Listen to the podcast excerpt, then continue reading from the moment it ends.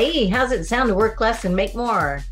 I am talking about money, and there are ways to do that through commercial real estate investing. And a lot of people don't know just how easy it is to do nowadays. So, this channel, Pivot to Prosperity, will show you how you can do that. It's brought to you by Pivotal Real Estate Investments, where we go find the deals and do the heavy lifting and then bring you the opportunities. So if you want to know when opportunities come available, you need to register at pivotalrealestateinvestments.com.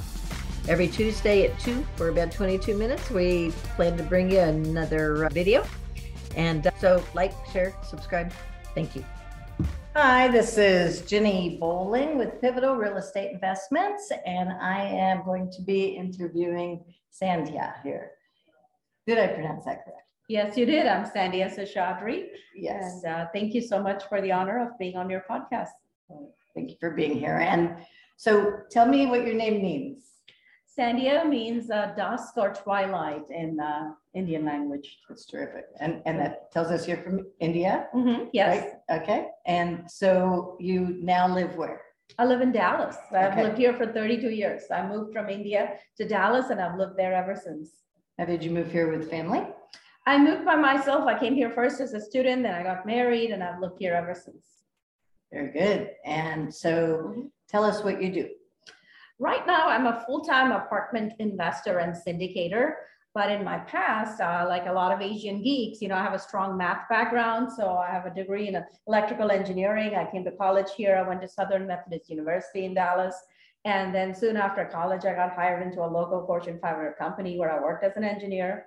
But while I worked there as an engineer, I realized that all the business types were making all the decisions and telling the technical types like me what to do. And I wanted to understand how they made their decisions. How do they choose one project versus the other? So my company was kind enough to send me back to school part-time, you know, evening, weekend kind of MBA program where I learned the business side of working for a large company. And then I moved over to the business side, did more of a marketing and then running programs kind of lower role. So my most recent job with them was to run an $80 million project with a 250 person project team across several countries, including Israel, India, Taiwan, etc. So that was a fantastic experience. But then, you know, life happened. I had children, and it just didn't make sense for me to continue the corporate ladder. But I'd also formed investor clubs, etc., from my network from doing my MBA. So I went full time into investing in the stock market after that.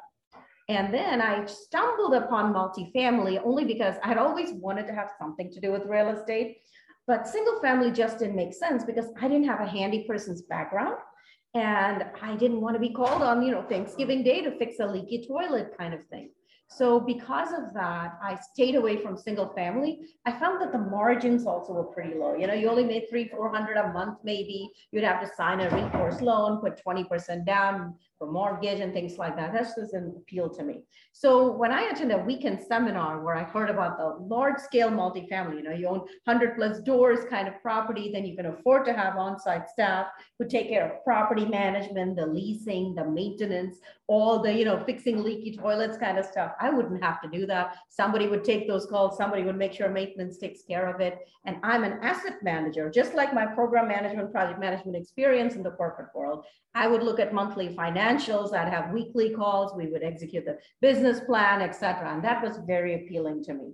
So I joined this mentoring program. I got together with people who had done exactly what I wanted to be doing, right? You need to be in a place where you can learn from other people who are a few steps ahead of you, doing exactly what you want to be doing.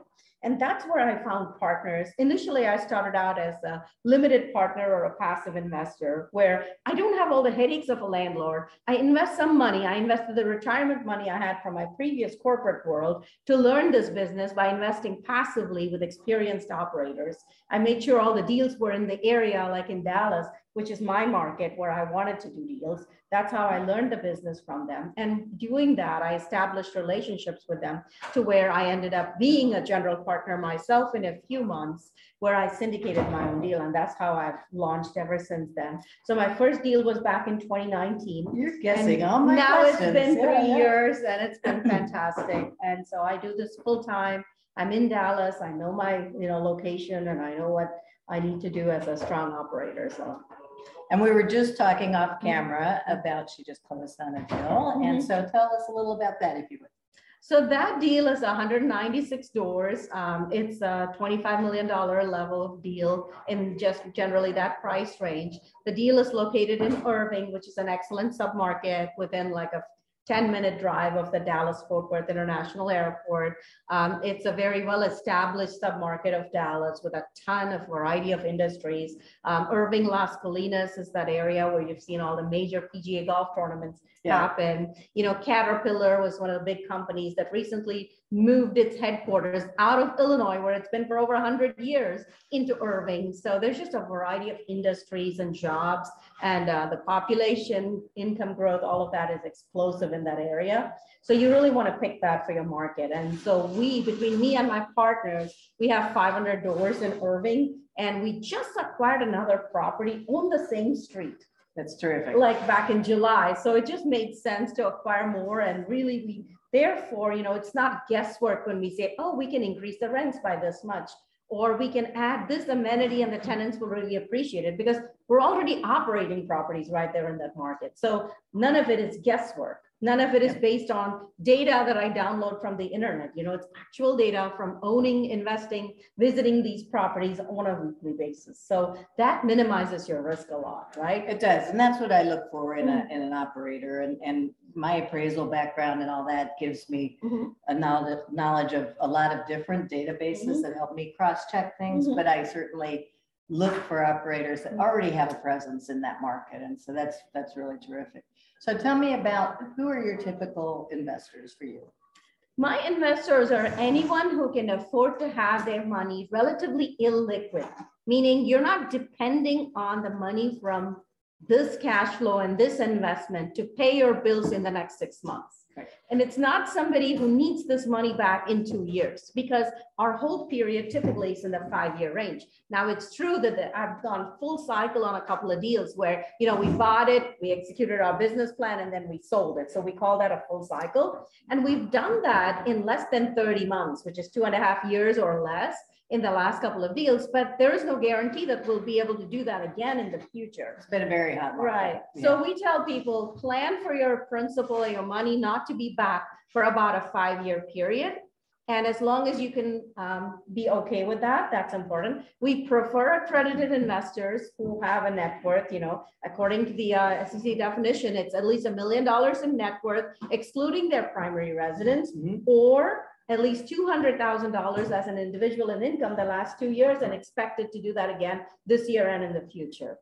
So we prefer highly sophisticated investors, meaning they understand the risks. This is not their first ever rodeo of doing an investment. They've traded maybe stocks or commodities, uh, crypto, something, right? So they have investment experience, they understand, they have a sophistication. That's truly important. That's a must for every investor, whoever wants to invest with us. And then the accredited is always a nice plus because then it means that our minimum investment tends to be 50,000 per deal. Uh-huh. So we want that 50,000 not to be their entire life savings, right? We want that 50,000 to be a small fraction of their total savings. So let's just say that they worked for a decade at a corporate world in a company and they have all this retirement money to the tune of a million dollars it makes sense for them to roll that over if they no longer work for that company to roll it into a self-directed IRA or a solo 401k. And then out of that million dollars, investing 50,000 in one of our deals, that makes a lot of sense because it's still a small fraction of their total savings. But in terms of the actual profile of a person, it's, you know, I could say engineers love discussing things with me because they love data, because it's relatable as an engineer. But business women love to invest with me because I'm relatable. I'm an entrepreneur as a woman without any other, you know, help from a husband or anybody else coming up. I'm relatable. So I can tell them about visiting my properties all the time. So it's anyone who I guess has the sophistication. That's the most important thing. Uh, of understanding and who loves real estate, right? Who believes in the capacity of real estate, knows they're good markets because, you know, Dallas obviously is one of the greatest markets for multifamily, especially in the past decade. And that's pretty much it as far as the potential investor. Right, right. But we want to definitely have a conversation with them. Right. Make sure we are a good fit for each other. Mm -hmm. Then we want to have further discussions. Then I send them examples of the past deals I've worked on. So it's a process. It's not an, you know, oh, here I am selling some Girl Scout cookies, buy them. It's 20 bucks or 10 bucks or five bucks, right? It's not like that. This is a huge transaction. So we take time to establish that relationship. And like for me right now, I've just closed on a deal. I won't be having another deal for several months. So this is a great time to have those discussions and make sure we're a good fit for each other. That's so important because I'm looking for not just a one-off, one-time investor. I'm looking for someone with whom I can deepen those connections. So as an example, I had somebody who invested in my first deal back in 2019, right? And he invested 50,000 in my first deal. Well, that deal has gone a full cycle. And in my most recent deal in March of uh, this year, March of 2022, he invested a million dollars in my deal, which is insane. I couldn't imagine somebody trusting me with that kind of money, but that's exactly what he did. So, you know, I'd rather have deep, longer built-in relationships, connections with people rather than a one-off, hey, I'll just try this once and I'm done you know, kind of people. So people who believe in the uh, real estate. And that's what I'm doing. It's Mhm. like it takes a village and, Mhm. and ideally you can keep Mhm. rinse and repeat, Mhm. you know, work with the same people. That way you Mhm. don't have to start over with vetting a team and Mhm. getting to know a new market. I, there's certain Mhm. select markets that we're aiming for as well. Yeah, and one other thing I want to say about uh, people and their funds is a lot of people think, I don't have that kind of money until you realize, look at your retirement account.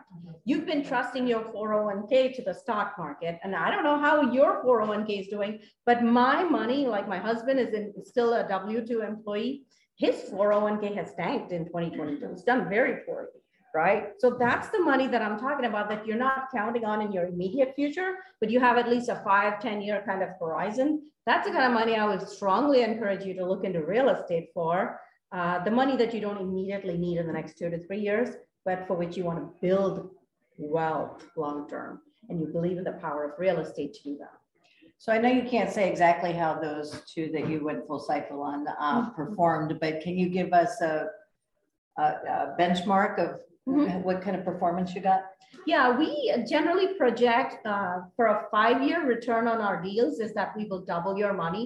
That's typical, but you know every deal is different, and it's a projection based on the data we have available at the time of the offering, and that varies day to day. And I can say that both the deals that we went on full cycle on have exceeded those projections in less than half the time. So kind of uh, returns, but there is no guarantee again that a future deal might do just as well. So you really have to do your due diligence. If you're betting on any kind of returns, etc. These are all speculative investments, whether it's this real estate deal, you put your money into a stock, etc. These are all speculative investments. You want to consult, you want to make sure you're sophisticated to understand the risks. You want to consult with your lawyer or your accountant, whoever other professionals you need to, because this is just a conversation between me and Ginny. It is not to be construed as any kind of financial advice. We want to make sure you understand that. Yes. Anything else you'd like to add?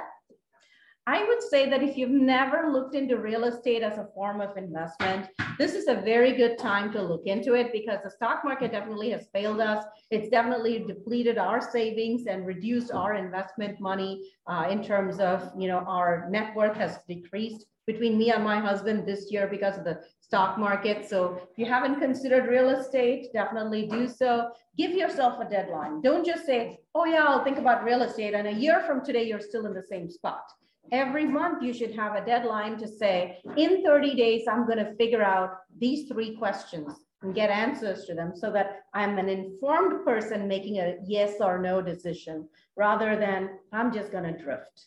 And I have no new information today or a year from today, you know? Set yourself Right. some deadlines, answer your biggest questions, uh, learn some podcasts, learn from books, and make a decision. That way it's an informed decision.